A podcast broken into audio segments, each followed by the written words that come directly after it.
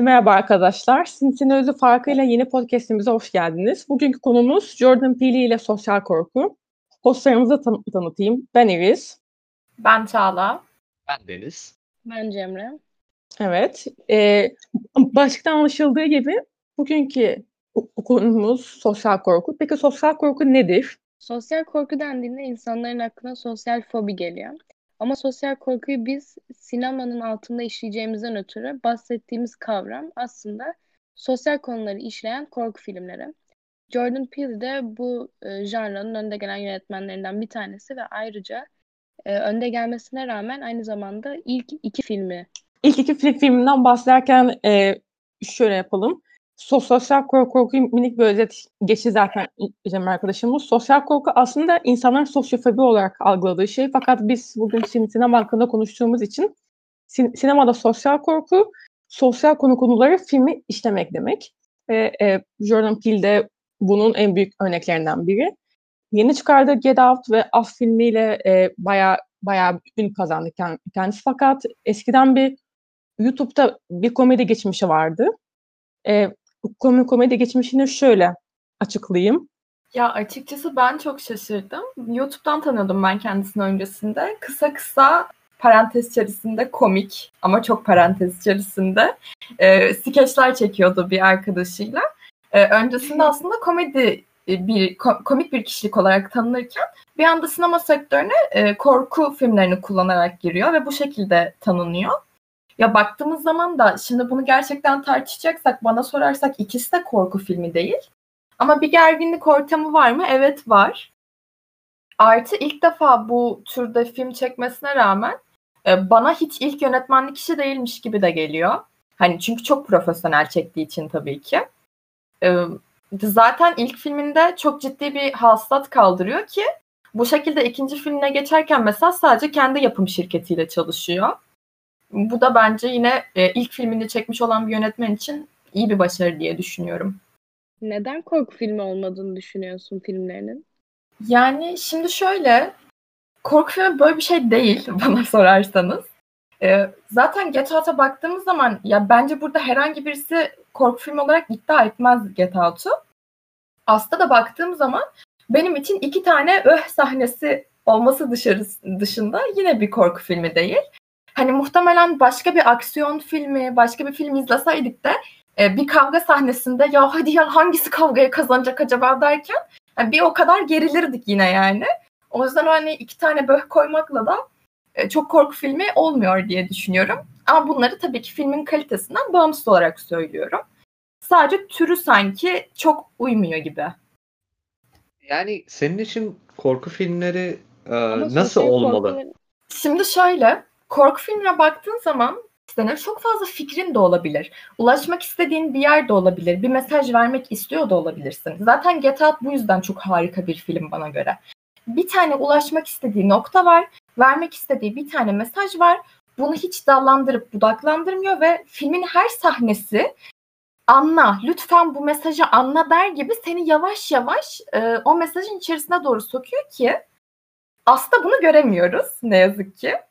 E, işte bu noktada fikir devreye giriyor. Şimdi sen çıkıp diyorsun ki bu bir korku filmi ama senin bir korku filmi demen için buna çok fazla fikrin var. Çok fazla ana fikir sıkıştırmaya çalışıyorsun. Çok fazla mesaj vermeye çalışıyorsun.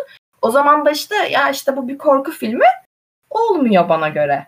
Ama o bir sosyal korku filmi. Normal beklediğimiz cinli korku filmlerinden bahsetmiyoruz. Sosyal korku olduğu için sosyal fobilerinin işlendiği korku filmleri. Mesela biz Get Out'a baktığımızda hepimiz e, beyaz olduğumuzdan ötürü siyah bir insanın e, sosyal korkularını bilmiyoruz ve empati kuramıyoruz en azından. Ve o yüzden belki sen onunla o kadar empati kuramadığından ötürü ve onun aslında bilinçaltı karakterin bilinçaltında geçen aynı zamanda yönetmenin bilinçaltında geçen korkuları bilmediğinden ötürü mü acaba korku filmi olarak görmüyorsun filmi? Şimdi şöyle Çağla.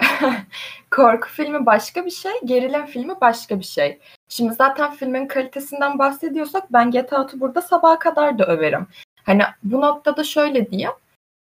Empati kuramıyorsun diyorsun ya Get Out zaten bir beyaz insanı dahi baş karakterin yerine koydurabildiği için iyi bir film. özellikle o son sahneye baktığımız o polis sirenlerinin polis ışıklarının çocuğun artık üstüne düştüğü noktada ya ben burada evimde oturan Türkiye'de yaşayan e, beyaz tenli bir 18 yaşında insanım.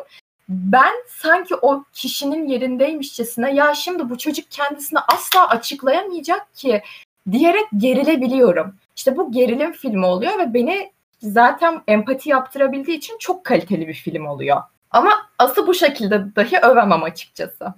Çağla'nın söylediklerine ben de katılıyorum. Açıkçası çok güçlü bir hani korku olarak geçiyor fakat e, ben de güçlü bir kor- korku filmi değil, güçlü bir gerilim filmi olduğunu düşünüyorum. Çünkü gerçekten e, yani kendi kendi filmi şöyle belirtebilirim. Film filmi izlerken korkmaktan çok çok gerildim. Çünkü gerçekten siyahi kültüründe iç içe yaşamadığımız için onların gerilimlerini pek algılayamıyoruz. Onların sos sosyal hayattan neler çektiğini falan. Açıkçası ben bu yüzden gerilim film filmi ol, e, ağırlık olarak gerilim olduğunu düşünüyorum. O, o, korkudan öte. Bundan başka şunu şunu söyleyebilirim. Mesela diğer filmi de olsun. Get Out ve Us mesela birlikte değerlendirildiğinde gerçekten sosyal korkuyu e, gerilim içinde çok güçlü bir şekilde açıklamış. Ben ben bunu düş- düşünüyorum. Ben de öyle düşünüyorum ama dediklerinize her ne kadar katılsam da bir korku filminden çok gerilim film gerilim filmine daha uygun olsa bile bence yine korku elementlerini aşırı çok taşıyor. Ama As mesela bir korku filmi olarak değerlendirdiğimizde daha e, geleneksel bir korku filmi şeye kıyasla. Get Out'a. Kesinlikle. Kesinlikle katılıyorum bu konuya. Bence film gerçekten siyahilerin ne kadar baskı altında olduğunu ve sosyal e, korkuyu çok iyi bir şekilde anlatıyor. Biz Türkiye'de yaşıyoruz. Siyahilere karşı bizim ülkemizde bu kadar ya yani Amerika gibi diğer ülkeler gibi bir baskı yok. Ama onu bize güzel bir şekilde e, baymadan, sıkmadan gösterebiliyorsa bu filme güzeldir derim ben. Ya mes- mesela filmin başından beri baktığımız zaman Get Out'ta daha ilk sahnesinde sana aslında mesajı vermeye başlıyor polis çevirme sahnesinde. Orada mesela siyahi bir insan arabayı evet. kullanmıyor dahi ama polis evet, onu sorguluyor, onun üzerine gidiyor. Sana mesajı filmin en başından çok kibar bir şekilde ve bak buna odaklan, buna odaklan der gibi yine dediğim gibi her sahne sana bunu anlatmak için çırpınıyor resmen ve bu çok nazik bir şekilde yapılıyor.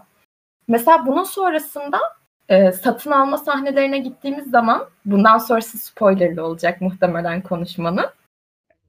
Satın alma. Spoiler girdi ama. yani lütfen bize sövmeyin arkadaşlar. evet.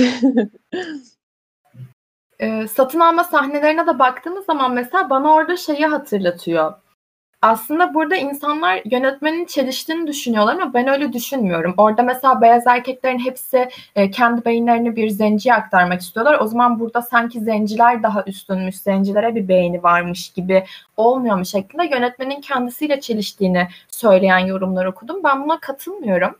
Bence biz bunun çok daha benzerini ülkemizde kadınlara karşı yaşıyoruz. Hani onlar çok değerliler diyerek mesela bir iş yapmasınlara gidiyor konu. Bu sefer bir şeye çok değer atfederken tamam kenar köşede dursun. Bunu bir şekilde bir mala çeviriyoruz bir noktadan sonra. Burada da zencilere aynı şeyin yapıldığını düşünüyorum. Ben mesela bir elbise veya bir çantaya bakarken kumaşı iyiymiş, uzunluğu iyiymiş, aa burası çok kaliteliymiş falan yapıyorum. Orada mesela başka bir kadın geliyor, bizim baş karakterimizin kolunu tutuyor. O kola bak, o şöyle yap burada aslında sanki çok değer yüklüyormuş gibi bakılırken aslında orada bir insanı mala çevirmek, bir mala bakıyormuş gibi bir bakış var orada.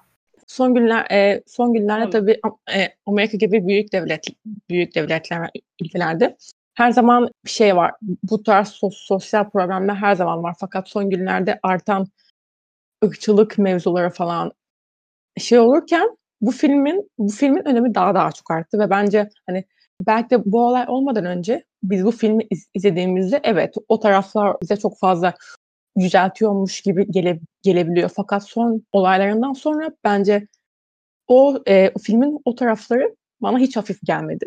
Açıkçası çünkü biliyorsunuz e, Black Lives Matter diye bir şey bir ırkçılık olayı yaşandı sosyal olay. O olaydan sonra açıkçası ben filmin fotoğraflarının çok abartı olduğunu düşünmemeye başladım. Ya hatta ben bir şey söyleyeceğim. E, bence o sosyal medyada açılan taglerin hepsini yani insanların yaratmaya çalıştığı o farkındalığı film tek sahneyle verdi diyebilirim ben kendi adıma. İlk sahneden mesela İnşallah senin bahsettiğin gibi polisin durdurması mesela bu, bunun en basit örneklerinden biri. Çünkü yavaş yavaş gittikçe ırkçılık artıyor ve e, çok tehlikeli bir boyuta ulaşmaya başladı ve bu tarz filmlerle ancak farkındalık oluşturulabilir. Toplumun da bu filmler sayesinde ayağa kalkmasıyla ancak böyle bir şey mümkün olabilir. Siz ne düş- düşünüyorsunuz peki? Ama Black Lives Matter'dan bahsedeceksek Black Lives Matter movement'ını asıl ateşleyen olay polislerin özellikle siyahlara yaptığı aşırı saldırgan davranışlar.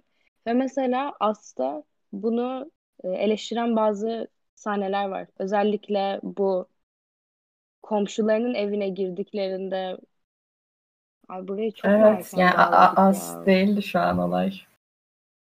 Evet.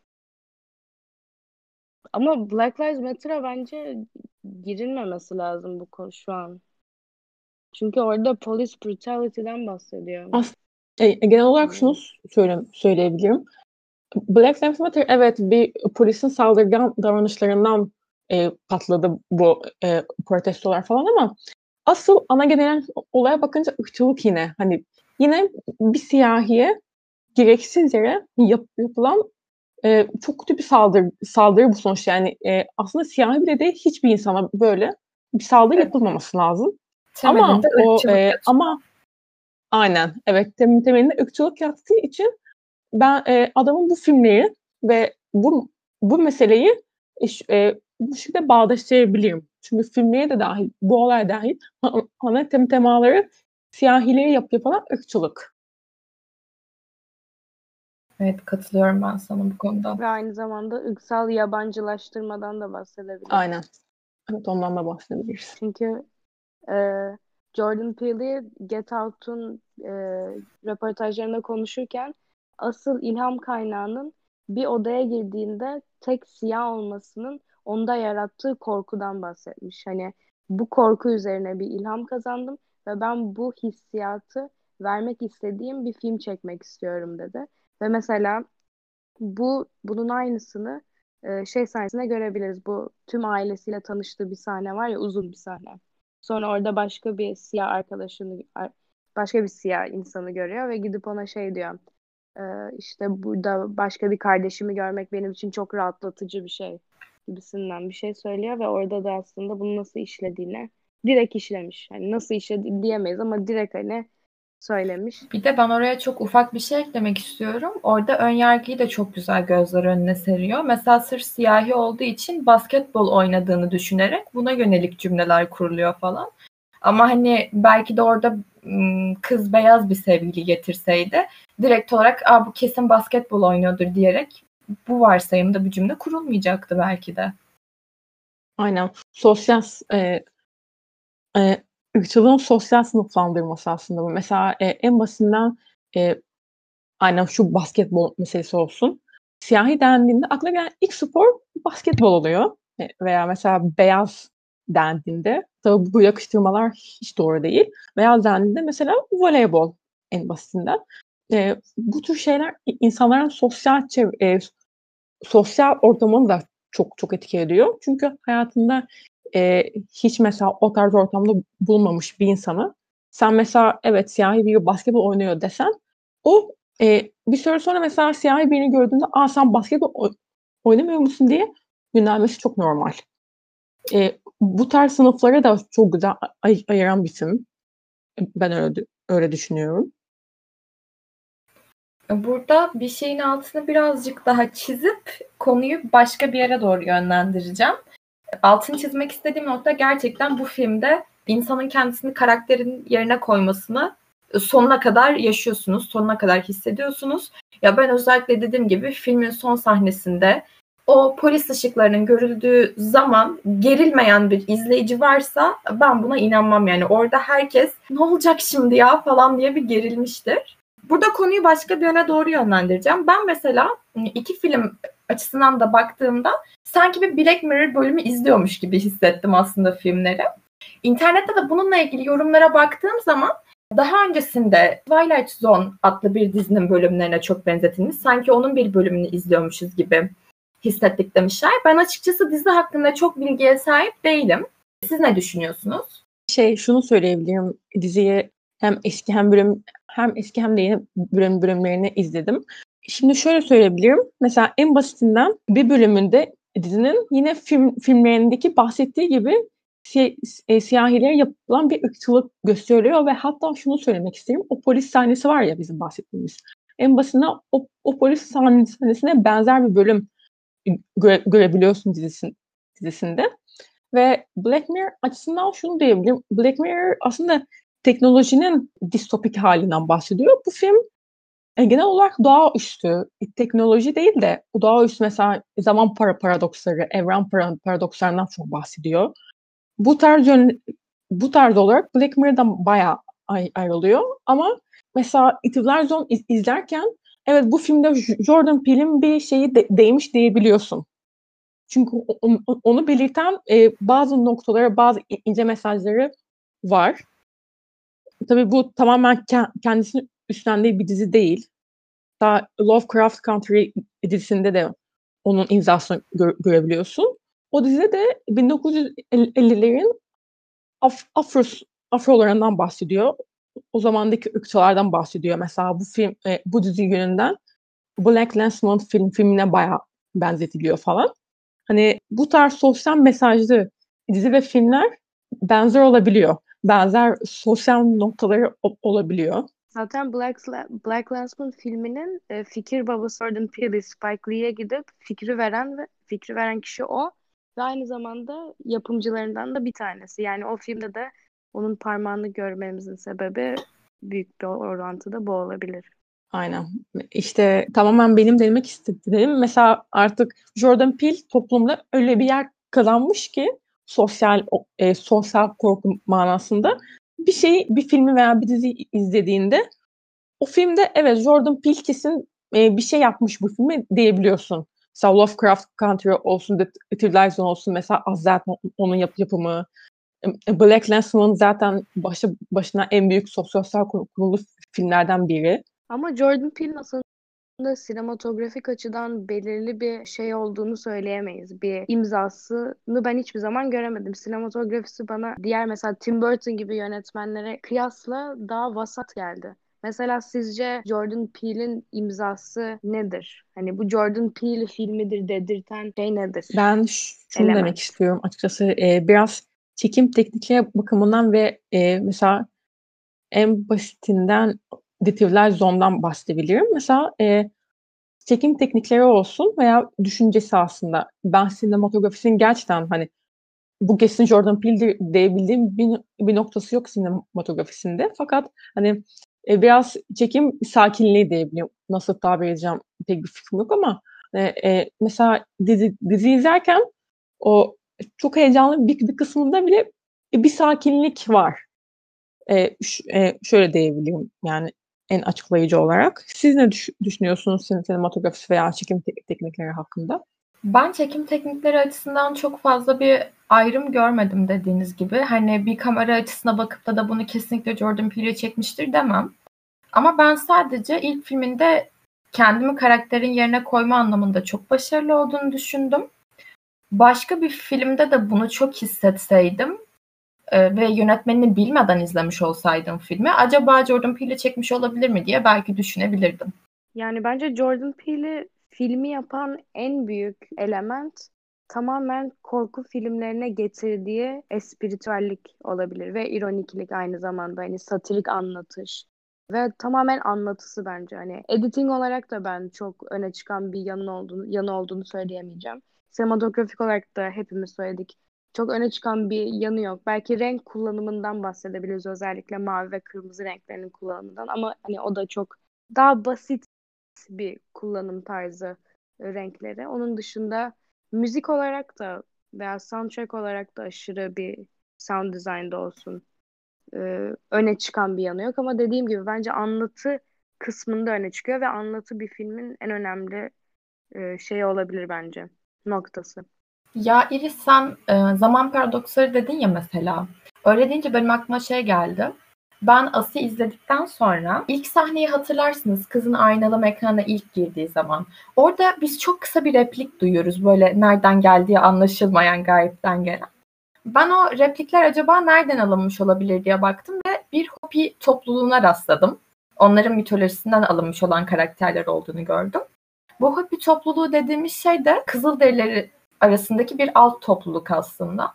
Onlarla ilgili baktığım zaman da zaman kavramlarının asla eğer o topluluktan değilseniz anlaşılamayacağı, asla günümüz zaman kiplerindeki gibi gelecek, şimdi geçmiş gibi çekimlerin olmadığını gördüm. Yani o belki dizide kullanılan zaman paradokslarıyla filminde kullandığı bu detay arasında bir bağlantı kurmuş olabilir diye düşünüyorum. Evet, e, şunu söyleyebilirim. Sen galiba en başlarda söylemiştin mesela Al Alacakaranlık kuşağına bakınca adamın filmleriyle zaten hani şey olarak hem görüntü olarak hem de ince noktalar bakımından benzerliklerini görebiliyorsun. Sen senin bahsettiğin gibi zaman para dokusu bile bence bunun bir büyük örneği. Evet eski dizi eski dizide de var eski versiyonunda fakat bunda tamamen bir değil diyemeyeceğimiz için Jordan Peele'in bu tarz noktalarda kendi imzası var. Mesela ilk ilk bölümünden bahsedecek olursam zaten ilk bölümü bence e, bayağı karmaşık. Ben bile ilk izledikten sonra kafam bayağı karıştı. Çünkü hani mesela bir tane adam e, komedi şovu yapıyor ve komedi şov, şovun şovunda kimden bahsederse o bahsettiği kişi sanki hiç hayatta yokmuş gibi birden ortalıkta gidiyor yani e, kayboluyor. Mesela bu bakımdan bile bir bir paralel evrenlik ses, ses, sevgisi var. Mesela diğer filmlerine de işte bir video kamerası olsun. O siyahileri ırkçılık olarak bahsettiğim bölüm mesela şey zamanı ileri geri alma gibi veya mesela doğaüstü olaylardan bahsedilen bölümler de var. Özel güç gibi olsun.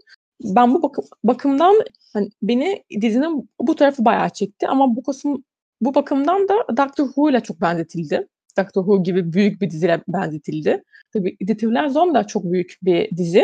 Geçmişte de bayağı büyük bir imzası vardı. Evet ama filmeye baktığımda kesin bu diziden falan bir bağlantı falan var diyebiliyorsun bir şey söyleyeceğim. Söyle, söyle. Söyleyeyim mi?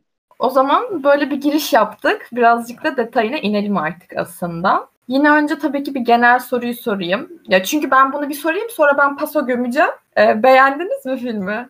Ne? Ya, e, ya e, beğendim ama mesela Get Out kadar büyük bir iz bırakmadı bende açıkçası. Ya ben Get Out'un bir tık daha başarılı olduğunu düşünüyorum ama As bence Get Out'a kıyasla daha cesaretle çekilmiş bir film. O yüzden o anlamda ben As'ı daha öncü bir film olarak görüyorum Get Out'a göre. Çünkü Get Out'ta çok fazla ilham alınmış film var. Birçok farklı filmle özdeşleştirebiliyor özellikle senaryo bakımından. Bildiğiniz gibi Stafford's Wife diye bir film var. Orada da Get Out'un Get Out'taki karakterin çok benzeri bir karakter kadın olarak alınmış.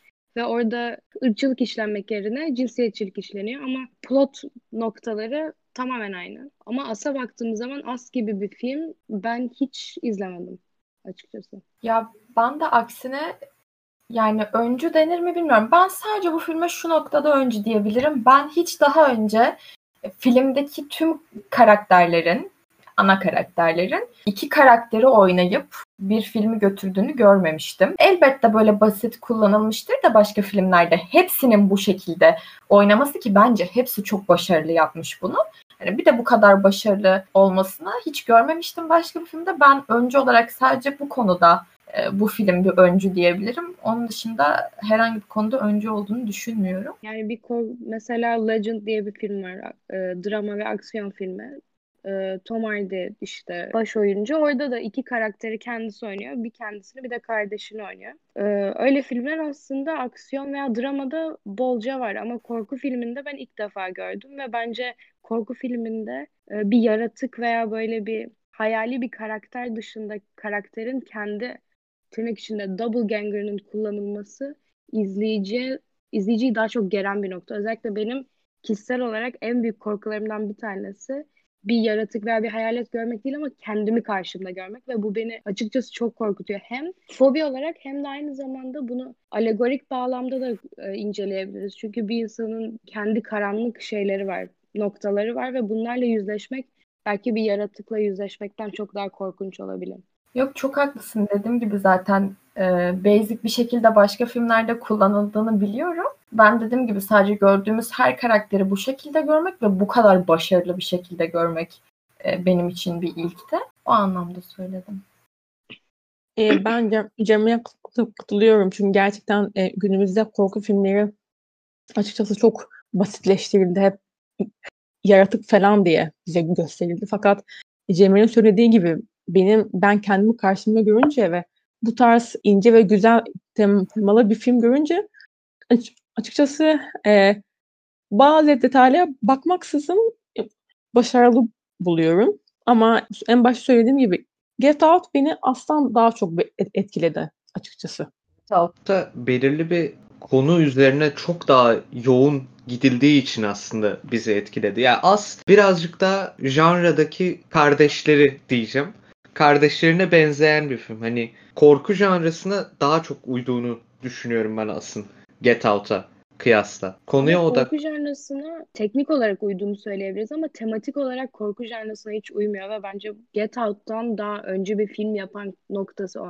Aynen çok mantıklı bir düşünce. Ben şunu söyleyebilirim. Mesela Alf daha çok korkuttu bizi. Get Out daha çok gerdi. Ben açıkçası izlerken böyle hissettim. Evet. Bunu söyleyebilirim. Çünkü gel, tema ve şey bakım, bakımından çok yenilikçiydi. O Deniz'in de bahsettiği gibi kardeşlerine benzeme durumu da var var tabii ki de. Ama aslında daha bir korkuttu. Get Out daha bir gerdi. Kork, kork, korkutmanın üzerine gerilim gelince bende daha büyük bir etki bıraktı. Açıkçası ben asıl sinemada izlerken ilk yarı zaten daha çok böyle bir home invasion filmi gibi, e, funny games gibi bir film. Ondan sonra diğer temalara daha çok giriyor. İkinci yarıda e, orada daha çok böyle işte film Amerikan kültürünü görüyoruz veya böyle ırkçılıkla ilgili bazı temalar var. Üzerine sosyalist bir yaklaşım da var dünyaya karşı. Fakat ilk bölümün tam bir home invasion filmi çok güzel bir şekilde ve çok yenilikçi bir şekilde bence işlenmiş. Editing mesela çok başarılı. E, jump scare'ler aşırı başarılı bence. Ve ekstradan e, ben kendimi görme tavasından çok korktuğumdan ötürü o insanların kendilerini görmesi beni böyle çok içten sarsmıştı. Hani gözlerimi kapatıp izliyordum yani sinemadayken açıkçası. Ya ben buna yine katılmıyorum. ya, ya dediğim gibi ben bu filmde iyi yorumların hiçbirine katılmayacağım muhtemelen. Ya benim için bu film birazcık ya bir kere şunu kabul etmek lazım. Her yönetmen için bu böyle olacaktır. İlk filminde sen Oscar alıyorsan bundan sonraki filmlerinden hepsinde insanların senden beklentisi çok yüksek olacak. Çünkü sen ilk filminde çıkıp Oscar almış bir insansın. E, dolayısıyla da şimdi bu kadar fazla beklentiyi yükselttikten sonra e, sen filmini bu şekilde kurguladığın zaman, bu kadar mantık hatası koyduğun zaman ki ya bunları kendime göre açıklayacağım. Bunlar bana göre olan mantık hataları. E çok doğal olarak da beğenilmiyor. İlk filminin gölgesinde kalıyorsun. Şimdi Get Out'ta çok güzel bir sosyal mesaj koymuşsun. Deniz'in de dediği gibi buna çok yoğun bir şekilde odaklanmışsın ve sonucuna ulaşmışsın. Şimdi ben As'ı izlerken şimdi başlangıçta giriyor işte Hopiler'den bahsediyor. Ondan sonra işte bu ikizler çıktıktan sonra biz Amerikalılarız diye bir sen orada okkalı bir cümle koyuyorsun araya. Şimdi ben burada diyorum acaba burada işte Amerikalıların Kızılderililere olan katliamı olsun yine ırkçılıkla bağlantılı olabilir mi? Olabilir. Böyle bir temaya doğru mu gideceksin? Ondan sonra bunu değiştiriyorsun. İşte üstteki insanlar ne yaparlarsa alttaki insanlar onu yapıyor. Acaba burada üst sınıf alt sınıf ki yorumlara baktım. Çoğu insan işte ya yüzde birlik dilimde yaşayanlar görün siz şimdi işte alt sınıfın halini görün gibi e, yorum yapıyorlar filmde şimdi ona baktığın zaman üstte yaşayan insanların hiçbirinin altta yaşayanlardan haberi yok. Bilinçli bir şekilde yapılan hiçbir seçim veya kötülük yok. oradaki şeye de tam olarak uymadı. E, ondan sonra sen sonda bir reveal bölümü koyuyorsun. Bir twist yapayım hadi ben şurada biraz şaşırsın insanlar diyorsun. Ona bakıyorsun. E, yo oradan da bir şey çıkmadı. E film bitti ondan sonra. Yani tüm film boyunca ben artık bunu şöyle düşünüyorum. Ben ilk filminde çok güzel bir başarı yakaladım. Ya bunu kabul edebilmek de çok zor bir insan için. Başarını kanıtlamak için artık bir sürü şey koymaya çalışıyorsun filme. Dur ben birazcık bundan koyayım, dur ben birazcık şundan da ekleyeyim, bundan da ekleyeyim. Bu sefer çorba oluyor. Bu sefer bir anlam ifade etmiyor artık koymaya çalıştığın şeyler. Yani biraz burada dalgaya vuracağım ama filmde tek eksik olan şey herhalde zaman yolculuğu falan. E, bir onu bekledim yani. Hadi biraz buna sallıyoruz, biraz buna sallıyoruz. İşte twist çekiyoruz. Evet aslında baş karakterimiz de geçmişten gelmiş falan. Hani bir tek bu eksikti çünkü yani filmde. Şey koymaya çalıştığın zaman da film bana göre çorba oldu. Evet şimdi ben senin söylediğin hiçbir şeye katılmayarak e, sana argümanlar üreteceğim.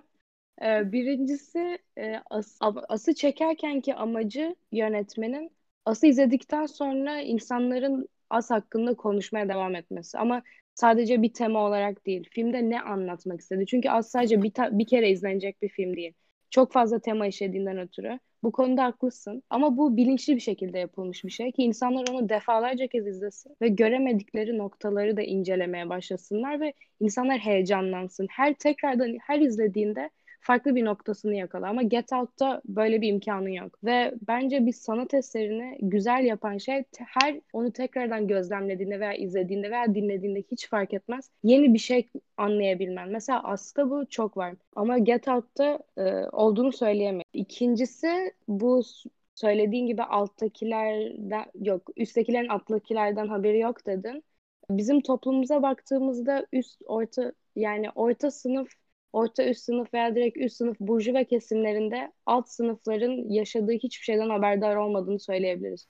O e, yoklukta olmayan bir insanın o yoklukta o yokluğu deni, deneyimlememiş bir insanın bunu okuyarak veya görerek e, anlayabileceğini düşünmüyorum. Ve orada da o insanlar e, üstteki versiyonlarının e, daha böyle e, ne denir? Üstteki versiyonlarının yaşamlarının e, şeytanileştirilmiş bir versiyonunu yaşıyorlar aşağı yüzü görmemişler. Ee, ben bunu neye bağlayacağım? Bu nereye gidecek? Ee, Bilemiyorum. Mola. Hmm, ben bunu neye bağlayacaktım? İşte orada unuttum bir şey dedim. Ben orada ona bağlayacaktım orada kırdım. Sen ee, düşünürken ben ben bir şey ekleyeyim o zaman. Şunu diyebileyim. Neyse. E, çift taraflı objektif, objektif düşündüğümde ve ben fi, filmi birinci görevden izlediğimi şöyle söyleyeyim. İkincisinde çok doğru fikirleri var. Mesela Çağla'nın söylediği gibi e, çok doldurmuş. E, o kadar şey doldurmuş ki bir tek başka bir şey, e, bir tek zaman yolculuğu eksik kalmış. Ama Cemre'nin söylediği şey de e, ben böyle anladım. Ha, e, bahsettiği sosyal konular çok çok güçlüydü ve e, gerçekten bizim e, normal hayatımızda da olan bir tane sosyal konulardı. Bu içimden bayağı bayağı bizi bir e, etkiledi ama e, Çağla'nın söylediği de çok doğru. Bu yüzden e, sizi, sizi de tartışmanıza bırakıp e, kim haklı kim haksız düşünmeye bırakıyorum. Ben de hem Cemre'nin dediğine açıkçası...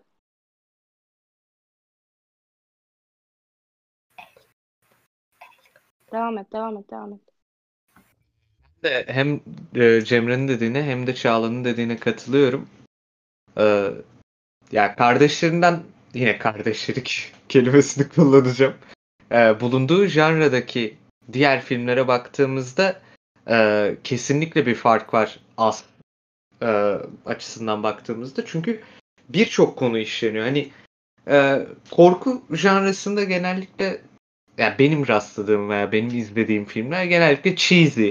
İşte katil katil temalı, yaratık temalı, canavar temalı dediğiniz gibi filmler olduğu için az far, farklı bir yaklaşımla e, ilerlemiş ve bence anlatmak istediklerini iyi anlatmış ama e, bazı konularda kesinlikle sıkıyor. Hani filmi kapattıracak kadar sıkmasa da sıktığı oluyor.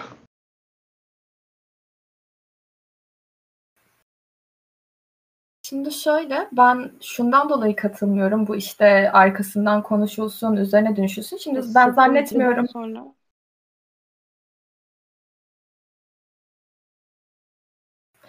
ben şimdi zannetmiyorum ki herhangi bir yönetmen abinin filmin bittikten sonra kimse bunun hakkında konuşmasın desin yani. Tüm yönetmenlerin muhtemelen düşündüğü şey ben bir iz bırakayım insanlar bunun hakkında konuşsundur zaten.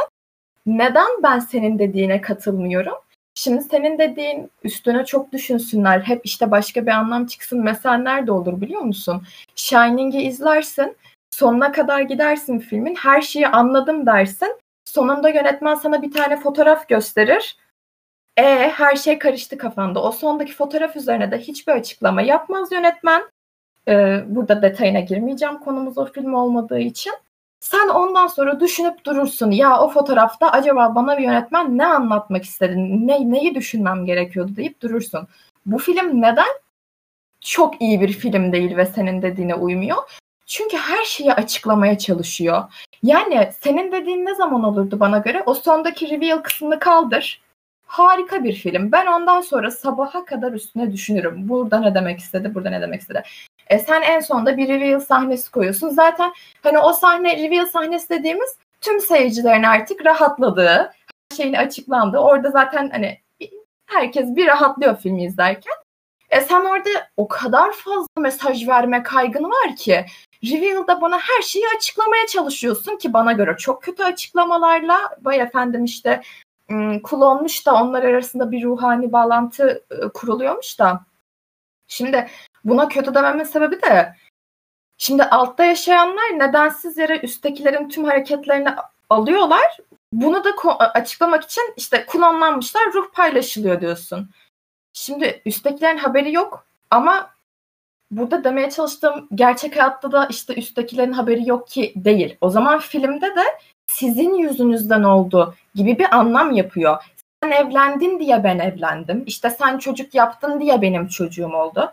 Yo gerçek hayatta böyle değil ki. Filmde de üsttekiler özellikle mi kötülük etti? Yo hayır. Yani sadece 3-5 kişinin yaptığı bir durumdan bahsediyoruz burada. Şimdi bu katman üzerinden eleştirme devam edeceğim. Bana göre mantıksız olan yerlerde. Şimdi bizim anne karakterimiz bana göre işte çok anlamsız bir twist olan vay efendim aslında klon kızmış da bizim kızımız yukarı çıkmış ondan sonra. Bir, bir kötülük yapmış o zaman. Şimdi bizim sonuçta klon olan kızımız aşağıdaydı. Üsttekinin hareketlerini yapıyordu. Biz üsttekini aşağıya attık. Alttaki yukarı çıktı. E o zaman üstteki altta bile olsa sonuçta alttaki onun kullanıydı. Bunun hareketlerini yapması gerekmiyor muydu? Alttaki kız bir şeyler yaparken üsttekinin işte ona uygun saçma saçma hareketler yapması gerekmiyor muydu? Yani burada tek takıldığımız şey bir merdivenden aşağı inmek ve merdivenden yukarı çıkmak mı? Burada bir kere vermek istenen mesaja işte çok odaklandığın zaman bu mantık hatalarının hepsi bir bir bir gelmeye başlıyor. İkinci ee, Bence sen e, bence sen filmi çok filme çok basit bakıyorsun. Filmde çok fazla alegorik ve satirik anlam var. Yani oradaki klonlamadan bahsederken işte sen e, sanırsam böyle bir e, diyalog geçiyor. Tam olarak emin değilim ama e, sen işte güzel pastalar yerken ben aşağıda tavşan e, yiyordum, tavşan kanı içiyordum gibisinden bir diyalog geçiyor. Orada demek istediği sen ne yapıyorsan ben onu yapıyorum değil. Sen ona sahipken benim sahip olduğum imkanlar bu. Aynı zamanda bu sondaki twist'in olayı da biz kahramanımızın aslında kahraman olup olmama e, şeyini e, diyor ki e, e, omuzu biz baş bizim hunt etmeye gerek bu gengiri var sanıyoruz. Ama aslında kötülüğü olan o kavramı sinemada iyi karakter, bizim e, takip ettiğimiz karakter ve yanında bulunduğumuz karakterdir. Ama en sonda adam bu twist'i yapıyor ve diyor ki biz başından beri bu karakterin yanındaydık ama aslında kötülüğü yapan ve e, yukarıdaki insanları aşağıdakilere fark ettiren kişi de o. Yani asıl sorunu yaratan kişi bizim baş karakterimiz. O yüzden biz baş karaktere karşı bir ihanet duygusu yaşıyoruz. Yani orada ya o zaman ben de şimdi el ele tutuşan bilinçsiz varlıklara bakıp iki sahne önce hiç boğaz kesmemişler gibi düşünüp onlara sempati mi duymalıyım? Bir anda katiller iyi mi olmalı? Yani el ele ya el ele tutuşma kavramı da orada Hands Across America diye bir e, şeyi movement'ı eleştiriyor orada. Amerika'da ya biliyorum, biliyorum. Ben ona da baktım. Tutuştular biz hani sosyal konulara karşı savaşıyoruz. Şimdi ben ona da baktım yani da gerçek hayatta da gerçekleşebilmiş bir etkinlik sava- değil zaten. Sosyal konulara savaşıyoruz diyorlar ama ama o, e, ya gerçekleşip gerçekleşmemesi önemli değil. İnsanlar el ele tutuşarak ve bir e, program çekerek bu sosyal konulara bir çare bulabileceklerini düşünüyorlar ama yaptıkları tek şey ellerini hani birbirleriyle tutuşturmak. Hani gerçekten bir efor sarf etmiyorlar. Biz ne bileyim e, yokluğu şey yapalım, aşalım, e, sosyal konularımızı giderelim. Orada tek yaptıkları şey görsel e, propaganda. Tamam öyle de şimdi o zaman da benim buraya bakıp ya şimdi şöyle bu filme basit bakmak değil işte onu anlatmaya çalışıyorum. Ben senin demek istediklerini anlıyorum da bu biraz fazla iyimserlik anlatabiliyor muyum? Eminim ben zaten yönetmen hiçbir şey anlatmıyor bu filmde demiyorum. Evet yönetmen bir şeyler anlatmaya çalışıyor ben bunun farkındayım zaten. Ama bir mesajı o kadar fazla odaklandığı için filmi boyuna mantık hataları üzerine döşüyor. Bunlara hiç dikkat bile etmiyor. Çünkü bir mesaj verme kaygısı var devamlı olarak. Ben bundan bahsediyorum. Bir mesaj vereceksen de ben sırf bunu göstermek zorundayım diyerek bu kadar fazla teknik hata, bu kadar fazla hikayende boşluk bırakmamalısın. Ya mesela işte o tavşan tavşan ama bu noktada da hayır bir şey bir şey söyleyeceğim. Bu noktada kendinle çalışıyorsun. Çünkü Get Out'ta da dedin ki her sahnede vermek istediği e, mesajı işte bu çünkü Get Out'ta bir tek bir mesaj var. Çalışıyor. Tek bir Aslında yol var ve bir şeye odaklanıyor sadece. Aslında oho say say bitmez. Hadi ben şunu da vereyim, ben bunu da vereyim. Biraz bundan bahsedeyim. Bundan bahsediyorum ben. Yani aslında bence iki tane büyük tema var. Bir tanesi insanların kendi karanlık selfleriyle yüzleşme korkusu. İkincisi de tamamen yokluklu olan insanların ve varlıkta olan insanların karşılaşması. Ve bu bence diğer iki temada birbiriyle çok bağdaşıyor. Çünkü sonuçta varlıklı olan insan ve yoklukta olan insanın tek farkı nerede doğdu. Sen varlığa da doğabilirsin, yokluğa da doğabilirsin. Aynı şekilde filmde de bu işlenmiş. Orada iki kişi var. Ee, bir kişi aşağıda doğuyor, diğer kişi yukarıda doğuyor. Ve bunların bir değişmesi de söz konusu. Ee, o yüzden bence orada güzel işlendiğini düşünüyorum ben açıkçası. Çok Sen fazla şey mesajı almak evet. için çok hoş Ama görüyorsun. Bunu... Sen yönetmeni anlıyorsun. Mesajı almak için de yani alıcısın orada yani. Evet tamam ben senin mesajını kabul edebilirim diyorsun. Ben de diyorum ki düşüncen çok güzel abi. Ama o kadar çok hata var ki bu filmde. Bunu böyle anlatamazsın yani. Aramızdaki fark bu aslında. Ya ya bir yönetmeni deney yaptığı için bence başarısız bulmamız doğru değil. Hani orada bir sonuçta daha önce yapılmamış bir şey yapmaya çalışıyor ve kendi comfort zone'undan da çıkıp e, bir film çekiyor. Çünkü aslında Get Out'a baktığımızda senaryosu çalıntı değil, ilham alınmış bir senaryo. E, ama As'a baktığımızda daha e, yenilikçi bir senaryo ve daha yenilikçi teknikler kullanılmış. O yüzden ben açıkçası e, adamı anlamak dışında başka bir şey yapılmaması gerektiğini düşünüyorum. Bu kadar ezilmesi gerektiğini düşünüyorum. Ya zaten bir şeyler denemesini ben takdir ediyorum. Bence deneyiciliği çok güzel ama her bir şey deneyeni de ayakta alkışlamıyoruz. Denesin. Bu çok yenilikçi bir hareket. Çok güzel. Ama yaptığı iş kötüyse de bir hata varsa da burada bir hata var e, demek lazım. Burada bazı mantık hataları var demek lazım. Yani senin dediğin o alt sınıf, üst sınıf, işte kimisi başka yerde doğduğu için daha kötü bir hayat yaşıyor şeyini Facebook'taki 10 dakikalık videolarda da görebiliyoruz. İşte iki tane kız çocuğu uyanıyor vesaire. Herkes izlemiştir herhalde o videoyu. Burada sen film yaptığın için bir farkın var zaten. Orada da biraz mantık hatalarına dikkat etmek gerekiyor. Mesela işte siz güzel yemekler yerken ben e, tavşan etiyle beslendim diyor. Gerçekten merak edip baktım. Tavşan açlığı diye bir şey var mesela. Tamamen yağsız bir et olduğu için, sadece protein barındırdığı için yani kız orada mesela aşağı düştüğünde bilmiyorum iyimser bir sayı söylüyor. Asla değil ama 15 yaşında olsun. Yine çok iyimser bir sayı söyleyelim. Büyük hali de 30 yaşında olsun. 15 yıl geçmiş olması lazım.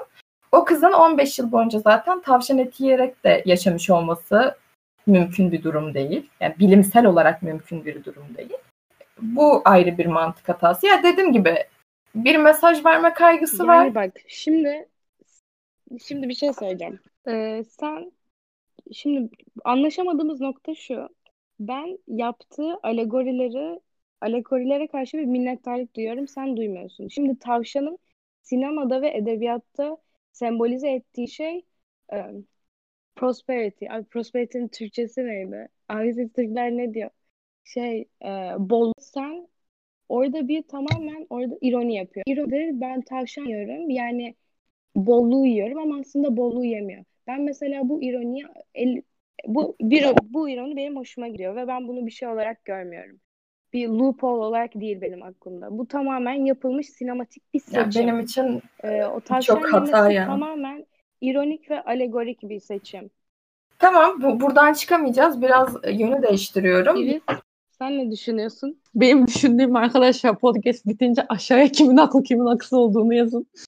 Tabii şaka bir yana da şunu diyebilirim. Çift taraflı haklı ve haksız noktalarınız var bence.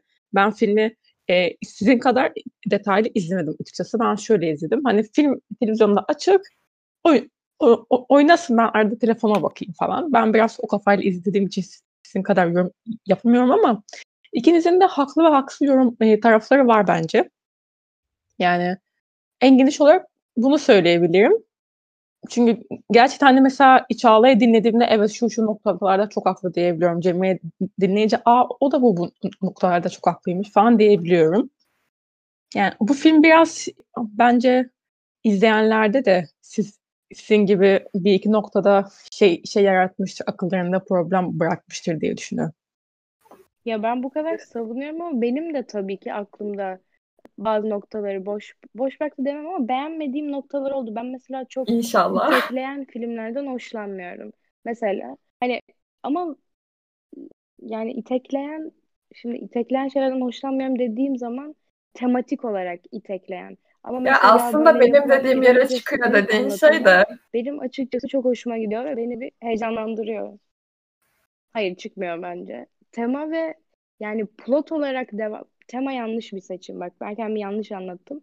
Plot olarak çok itekleyen, anlatı olarak çok itekleyen şeyler hoşlanırlardan olmuyorum. Fakat bu filmde o kadar başarısız olduğunu düşünmüyorum. Hani iteklemiş olsa bile filmi savunuyorum. Hani bu bunu şey olarak istemsiz bir şekilde yapıyorum. Yani savunmam gerekiyor. Çünkü ben orada hani adamın filme olan sevgisini görüyorum ve bir şey yapmak istediğini görüyorum. Ve yaptığı şeyleri de kısmen başarılı bulduğum için hani ben savunmak dışında yapabileceğim hiçbir şey yok anladın mı? Ya şöyle diyeyim ben o zaman. Ben de şu an eleştiriyorsam da bu filmin Allah belasını versin, kimse bu filmi izlemesin gibi bir tonla eleştirmiyorum zaten. Bence yönetmenlik çok iyi zaten. Çekim çok iyi. Çektiği şey yok. Yani çektiği şey sıfır. Sıkıntı orada benim gözümde. Yönetmenlik harika ama ortada çekilen bir şey yok yani. Konuyla ilgili bir şey söylemek istiyorum. Ya tabii ki ikinizin de düşüncesinin bu kadar farklı olmasının nedeni bana göre izlediğiniz filmlerin hani geçmişiyle alakalı. Hani ikiniz de farklı bir geçmişe sahip olduğunuz için belki farklı bakış açılarıyla yaklaşıyor olma ihtimaliniz yüksek. Yani ben de sizin kadar detaylı incelemedim filmi. Hani ben ben de birazcık iris gibi telefonuma bakayım. Hani çok sarmadı. Olduğum vakitler oldu. Dürüst olmak gerekirse. o yüzden ikinize de katıldığım fazla nokta var. Ya mesela şöyle mantık hatasından kastım. Ama tek nokta hepimizin az, az konusunda hepimizin aynı noktada bulunabileceği bir nokta var ama o da Lupita Nyong'o'nun oyunculuğu olabilir. Hani Oscar adayı olmadı bu sene. Fakat bence tamamen en iyi oyuncuyu alması gerekiyordu ama ne yazık ki Oscar'lar biraz politik olduğundan ötürü korku jarnasını biraz es geçiyorlar. Bu sebeple Lupita'ya da Oscar evet, verilmedi. Sanırım konuşmanın Aynen kesinlikle. İlk defa katılıyorum ben. ya, zaten, haklısın bu yönden. Evet evet çok haklısın bu yönden. Ben zaten yönetmenin oyuncu e, yönetimine de hayranım. Ya iki filmin de bence yöne, e, oyunculukları üzerine kimse çıkıp da tek bir laf edemez yani. Aman şurası eksik olmuş diye.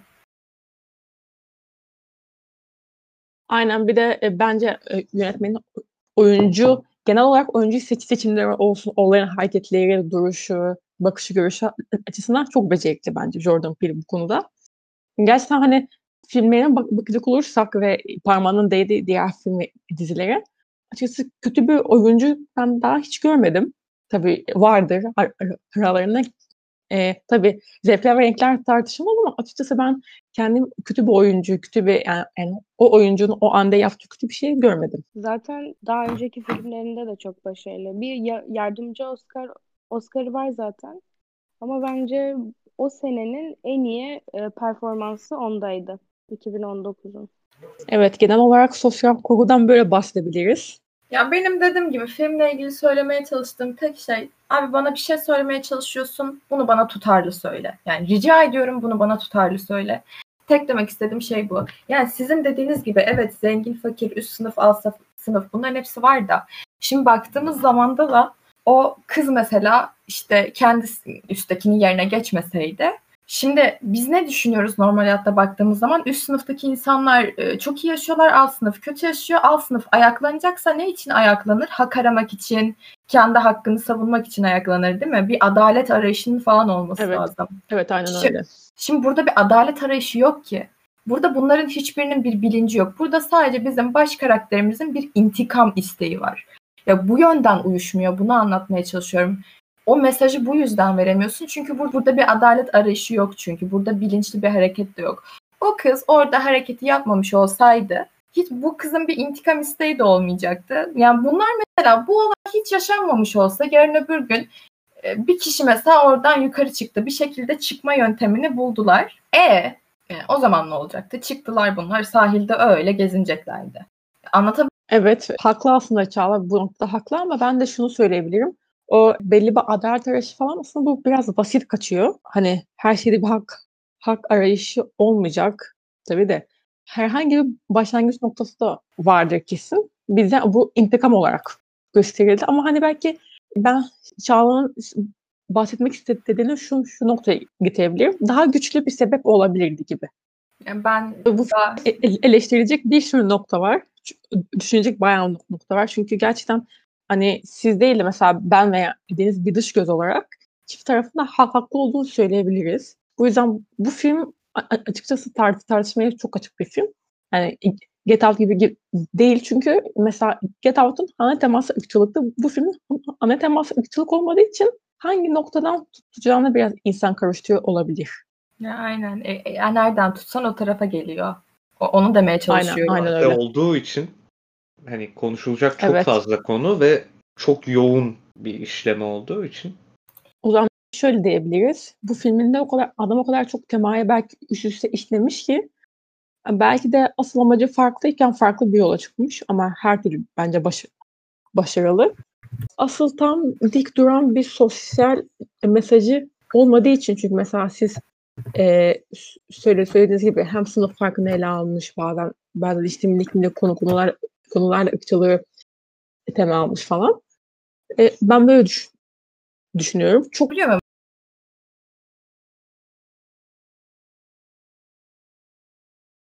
E, şunu söyleyebilirim. E, filmde çok tema üst üste binmişti ve e, hangisini ucundan tutacağını belki yönetmen şaşırmış olabilir. Ama e, hem Çağla hem de Cemil görüşleri haklı bence. İkisinin de yanlış olduğu taraflar var tabii ama genel olarak görüşlerinde ben bir sıkıntı görmüyorum. O zaman ne yapalım? Yavaştan toparlayalım. Yavaştan e, kapanışa geçelim. E, ya benim yönetmenle ilgili bu arada beni üzmüş de değil yani. Bakmayın bu kadar eleştirdim ettim de ben yine çok umutluyum yani. İlk filmi bana göre çok harikaydı. Bu filmi ah, falan da. Ama bu daha ilerler yani. Bence çok da güzel gidiyor. E, ben sadece buna özel eleştirilerim olduğu için bu kadar yorum yaptım üzerine. Daha iyi olacağını da düşünüyorum.